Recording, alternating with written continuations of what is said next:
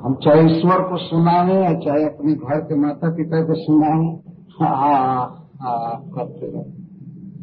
तो केवल एक सौ एक, दो डिग्री में ही आया करने लगते एक सौ चार, पाँच हो जाए तब कितनी पीड़ा होगी, और सात होते होते तो प्राणांत तो हो जाए।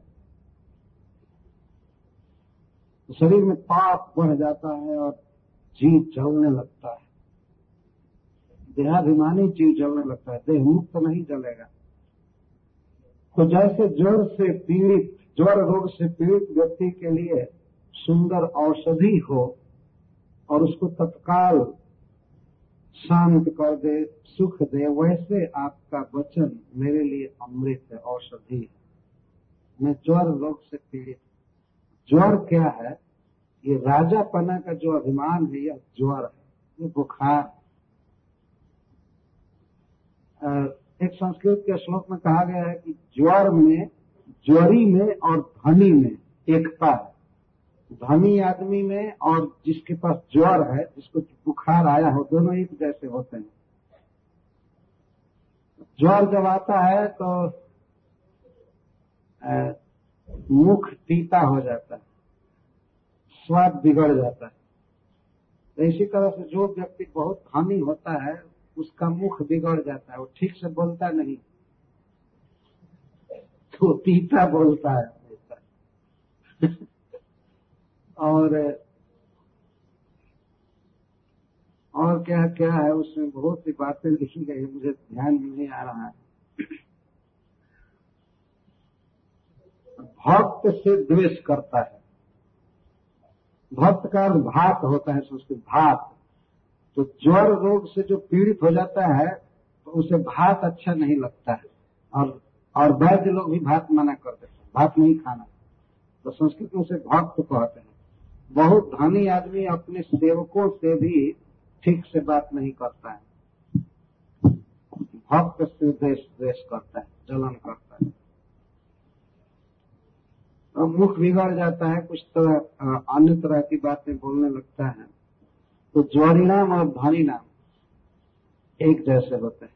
तो यहाँ पर ये कह रहे हैं कि राजापना का जो मेरे पास अभिमान है, वह ज्वर जैसा मुझे तंग कर रहा था वास्तव में। हम लोग भी जब मानते हैं कि हम इस परिवार के सब कुछ हैं, ये है, हमारा इतना बड़ा पोजीशन है, मेरा यह है, वह है तो वास्तव में यह ज्वर की तरह हमें जलाएगा, जीवन भर। सुख चाहिए, शांति चाहिए तो ममता नहीं करनी चाहिए, कम से कम मन में।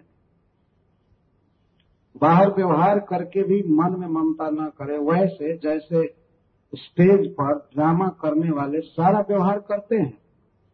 व्यवहार में कमी नहीं आती है है कि नहीं? जिसको जो पार्ट बोलना है, जैसे किसी को मारना है या प्यार करना है, करता है, लेकिन वहाँ यह नहीं मान लेता है कि ये मेरा शत्रु है, ये मेरा मित्र है। ऐसा नहीं मान लेता। तो व्यवहार करे लेकिन माने न। तो ये जो मान्यता है, ममता है, ज्वर और निदाग दग्ध से जथा हिमांग। जैसे सूर्य के कठिन प्रकाश से, धूप से जलता हुआ व्यक्ति अकस्मात हिम अम्भ हिम जल। गंगा जी का जल अथवा शीतल जल प्राप्त हो उसे। गंगा जी के शीतल जल में प्रवेश कर जब जलता हुआ धाम से व्यक्ति उसे जितना, जितनी शांति मिलेगी, उस तरह से मुझे शांति मिल रही है। और इतना ही नहीं, आपके वचन ऐसे हैं जैसे किसी अंधे व्यक्ति को अमृत मिले और उसकी आँख खुल जाए। उस तरह से मेरे नेत्र खुल रहे हैं।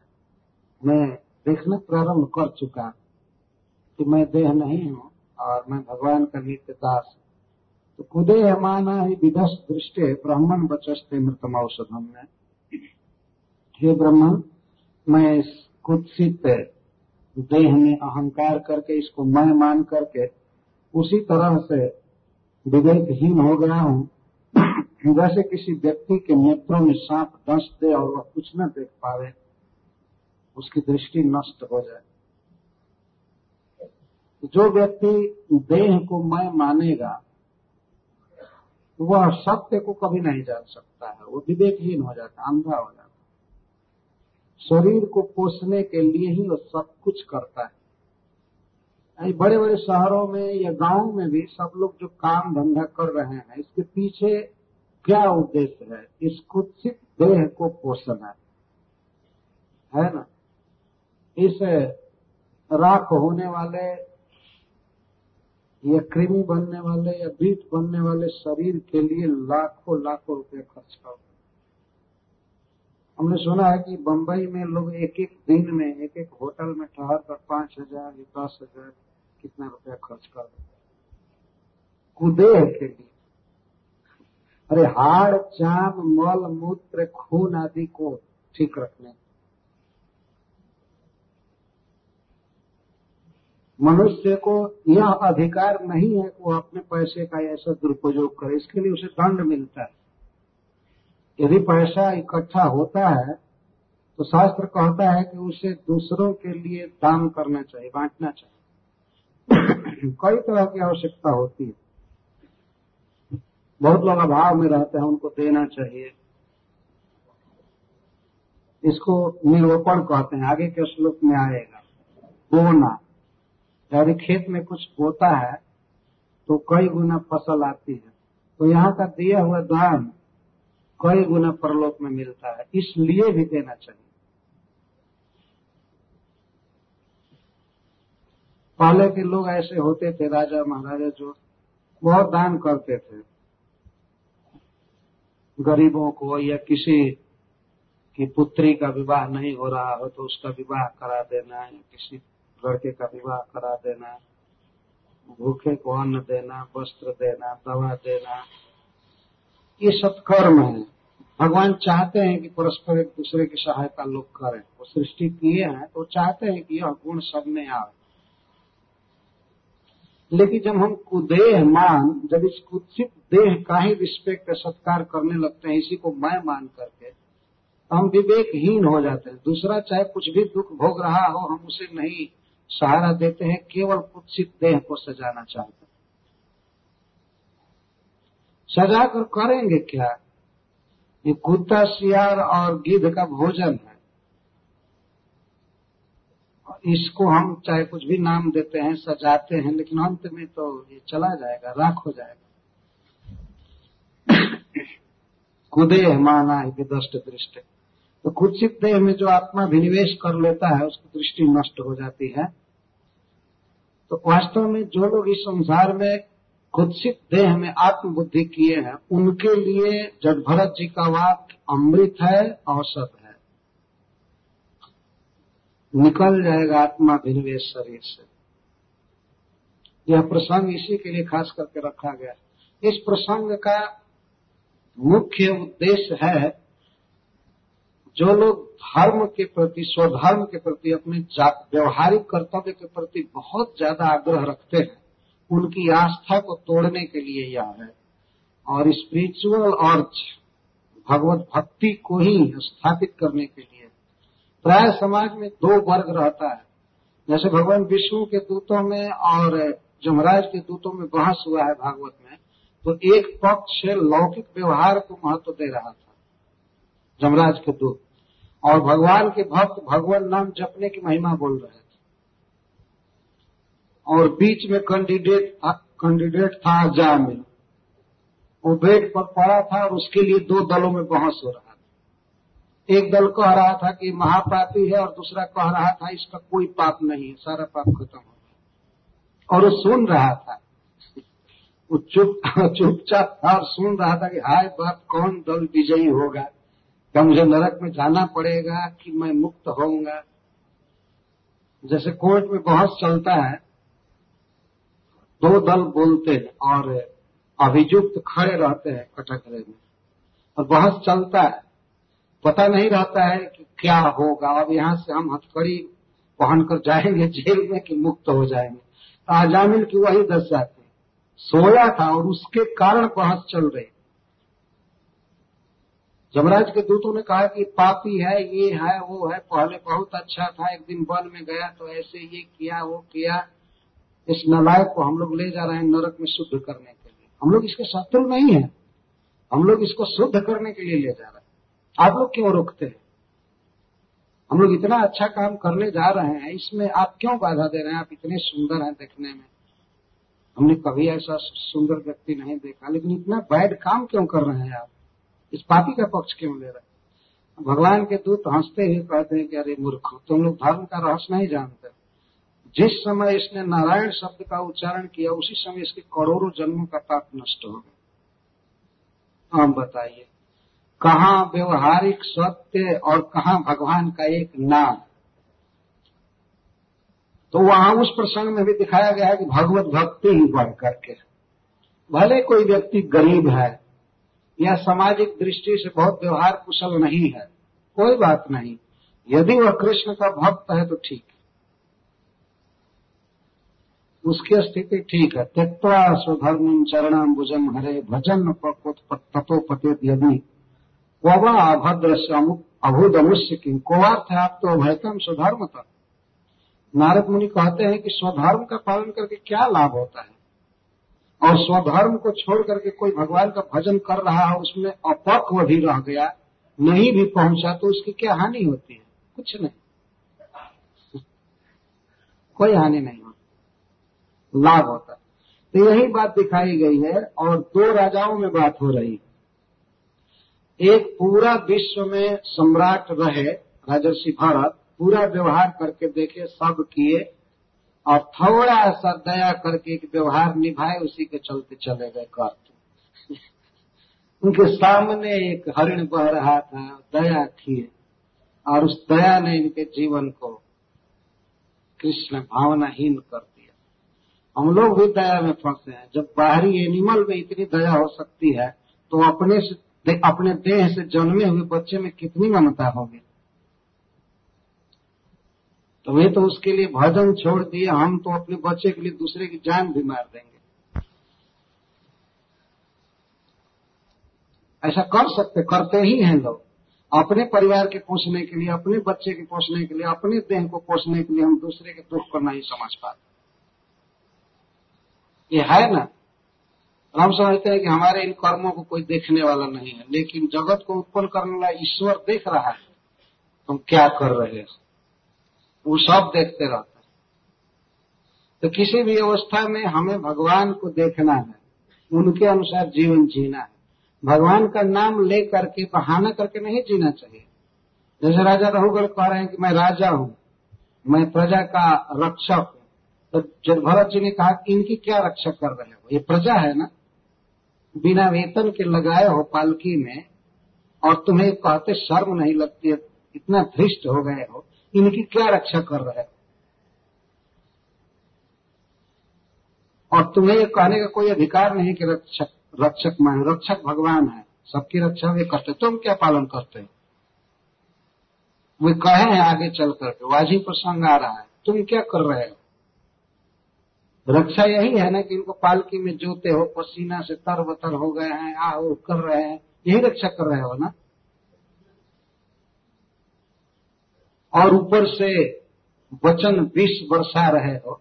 संतोना भी नहीं दे रहे बेटा, ठीक से चलो, कोई बात नहीं, आराम कर लो धीरे धीरे चलो। मधुर बात भी नहीं बोल रहे ऊपर से डांट रहे हो। तो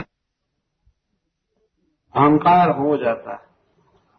हम वृंदावन में देखे हैं, कुछ लोग चार आना पैसा के लिए रिक्शा वाले से इतना झगड़ा करते हैं, और बेचारा पसीना से तर बतर हो जाता है, लोई बाज़ार से मंदिर आते आते उधर से चढ़ान पड़ता है।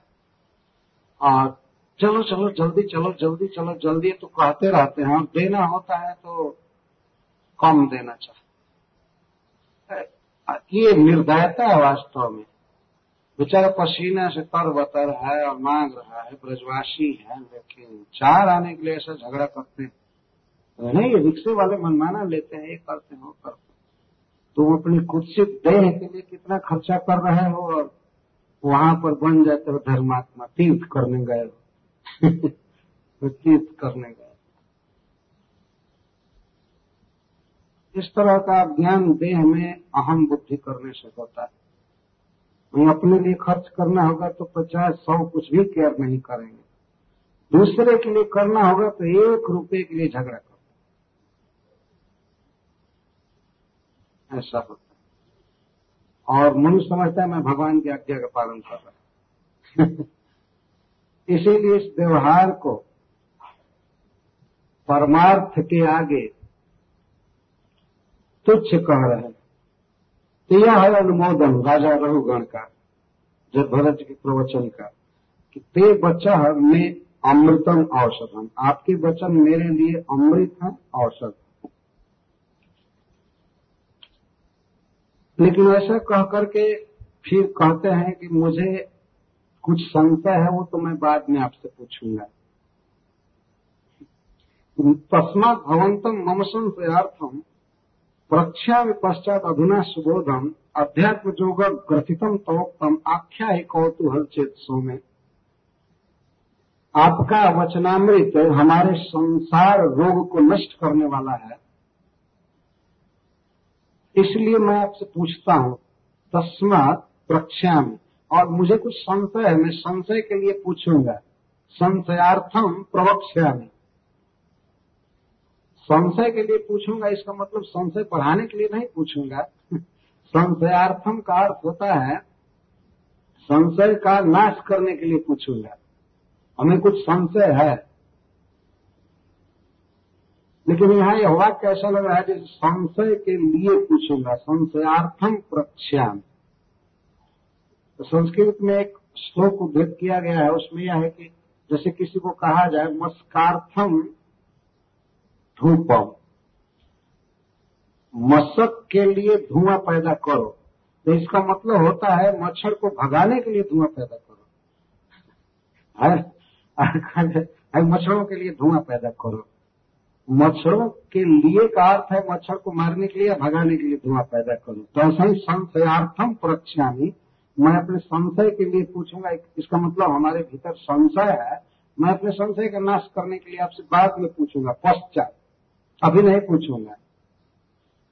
वो तो बाद में पूछूँगा, लेकिन आप जो कहे हैं, उसी बात को अधुना इस समय सुबोधम आख्या ही बिल्कुल सरल करके जरा व्याख्या कीजिए। मैं इतना बुद्ध हूँ कि वो कोड से नहीं समझूँगा। व्याख्या कीजिए इसकी। बिना व्याख्यान के हमारे जैसा गधा नहीं समझ सकता। इस तरह कह रहा है। बहुत बहुत प्रवचन की ज़रूरत होती है। आप बताइए कि भागवत सप्ताह में तीन सौ पैंतीस अध्याय कह दिया जाए तो कैसे लोग समझेंगे? कुछ भी समझ में नहीं आएगा, क्या हुआ? एक एक स्कंध में एक एक वाक्य भी कभी कभी कथाकार लोग कहते हैं और बीत जाता है।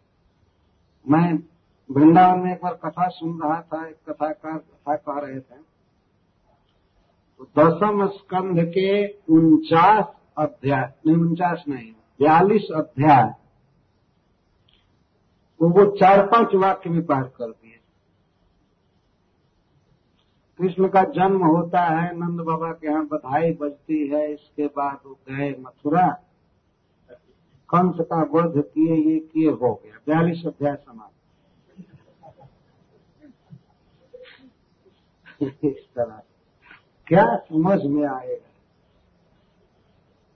तो राजा रघुगण कहे आख्या ही आख्या ही मतलब उसको ख्या ही मतलब ख्यात कीजिए अधिक शब्दों में, अधिक वाक्यों में उसी सत्य को बोलिए।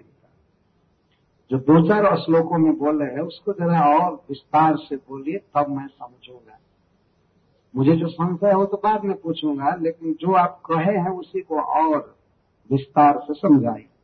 अध्यात्म जोग ग्रसितम तोक्तम आपका जो भी प्रवचन है, वो आध्यात्मिक योग से युक्त है।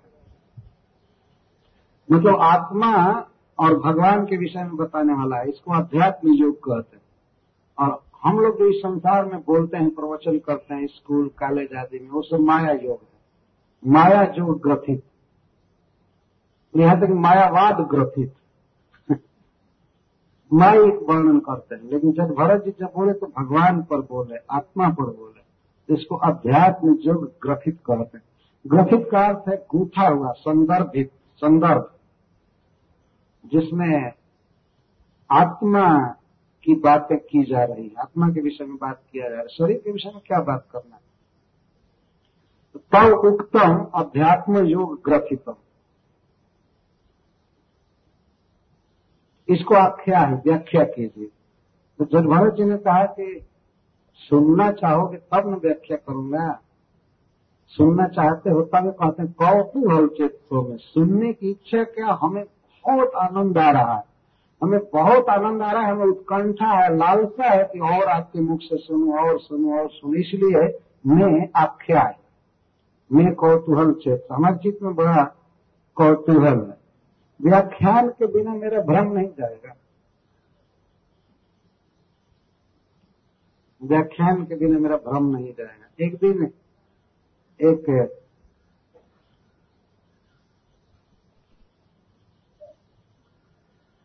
कोई। एक स्त्री आई थी मेरे पास प्रश्न की कि, स्वामी जी, जब हम जान गए कि हरे कृष्ण महामंत्र जपना है, भगवान का प्रसाद खाना है तो गुरु की क्या ज़रूरत है अब? अब क्या गुरु की ज़रूरत है? आप बताइए तो उसको क्या समझाया जा सकता है? अरे, बहुत बहुत ज़रूरत है। जीवन के अंतिम श्वास तक गुरु की ज़रूरत होती है। और गुरु एक ही नहीं होता है। इस संशय में नहीं रहना चाहिए। कि बस हम जिसे दीक्षा ले ली, बस वही गुरु हो गया। नहीं नहीं नहीं। यह भगवत तत्व इतना विविध है, इतना विशाल है कि कोई कुछ सहायता करेगा, आपकी कोई कुछ सहायता करेगा। कोई भगवान के किसी विशेषता को बताया, कोई आत्मा को बताया, कोई नियम बताया, कोई कुछ बताया, बहुत लोगों की ज़रूरत है जो एक जीव को हेल्प करे। और ये सभी गुरु हैं। हृदय से वास्तव में मानना चाहिए। और जो व्यक्ति इस तरह से कन्फाइंड हो जाती है, जिसकी श्रद्धा कन्फाइंड का अर्थ है जेल में बंद एक व्यक्ति में, वह कभी भी प्रोग्रेस नहीं कर पाएगा। यह निश्चित है। क्योंकि उसे अध्यात्म की जिज्ञासा नहीं होगी। वास्तव में भगवान को पाना नहीं चाहेगा। वो बस एक में बंधा रहेगा। भगवान ने भागवत में कहा है कि एक गुरु से पुष्कल ज्ञान की प्राप्ति नहीं होती। लिखा, इसीलिए वो दत्तात्रेय जी के चौबीस गुरुओं की कथा कहे। तो वास्तव में वे तो गुरु बने नहीं थे, लेकिन उनसे शिक्षा ली गई थी। दत्तात्रेय भगवान कहते हैं कि वे हमारे गुरु। हमारे गुरु। और हम लोग इतने जड़ हो जाते हैं कि किसी दूसरे को हम गुरु कह भी नहीं सकते। वो तो बालक को गुरु कह रहे हैं, वेश्या को गुरु कह रहे हैं, पक्षी को गुरु कह रहे हैं, समुद्र, कपूर, चंद्रमा, रवि, सबको गुरु कह रहे हैं और हम लोग वास्तव में जिनसे ज्ञान प्राप्त करते हैं, उन लोगों को भी गुरु नहीं कर सकते। अजीब अजीब काल आ गया। रास्ता चलते चलते भेंट हो गई और केवल ये सब मिलाकर एक घंटे का प्रवचन हुआ होगा, लेकिन जब भरत जी गुरु हो गए बहुत पहले से कोई फॉर्मेलिटी नहीं थी। ऐसा नहीं था कि किसी ने कहा था कि इनसे दीक्षा ले लीजिए। ऐसा नहीं कहा रास्ता चलते भेंट हो, उनका संशय दूर हुआ गुरु है। सभी बातें जब फॉर्मेलिटी में आ जाती है तो अध्यात्म की जिज्ञासा का दम निकल जाता है असलियत खत्म हो जाती है। तब एक ग्रुप हो जाता है वास्तव में। एक ग्रुप होता है और एक लीडर होता है कुछ खास बातों करने के लिए, लेकिन अध्यात्म बहुत विशाल है। इसे जानने के लिए बहुत बहुत लोगों की आवश्यकता होती है। और ऐसे भी देखिए, हम लोगों के जीवन में जो भी शिक्षा है, पढ़ाई है, वो एक गुरु से नहीं है। जब हम प्राइमरी स्कूल में पढ़ने गए तो वहाँ पर हमें दूसरे शिक्षक पढ़ाए। कुछ हेल्प किया उन्होंने, शब्द ज्ञान के विषय। शब्दों का ज्ञान हुआ। माता पिता से हम आचार विचार सीखे, उनसे बोलना सीखे, चलना सीखे, फिर उन गुरुजनों से सीखते हैं। किसी से कुछ सीखे, किसी से कुछ सीखे, किसी से कुछ सीखे, लेकिन कलयुग में ऐसा है, जिससे जिससे दीक्षा लिए बस। हमारा गुरु हमारा गुरु। यह आध्यात्मिक विकास की गति को अवरुद्ध कर देता है। निश्चित समझना चाहिए कि जो भी मैं बोल रहा हूँ, शास्त्र से बोल रहा हूँ। तो कुछ तो ऐसे भी गुरु देखे जाते हैं कि अगर उनका शिष्य दीक्षा लिया हुआ दूसरे गुरु के पास पहुँचे तो वो तुरंत कहे, क्यों उधर, क्यों गए उधर, क्यों गए एक बार वृंदावन में मैं था और भागवत में जाने वाला था।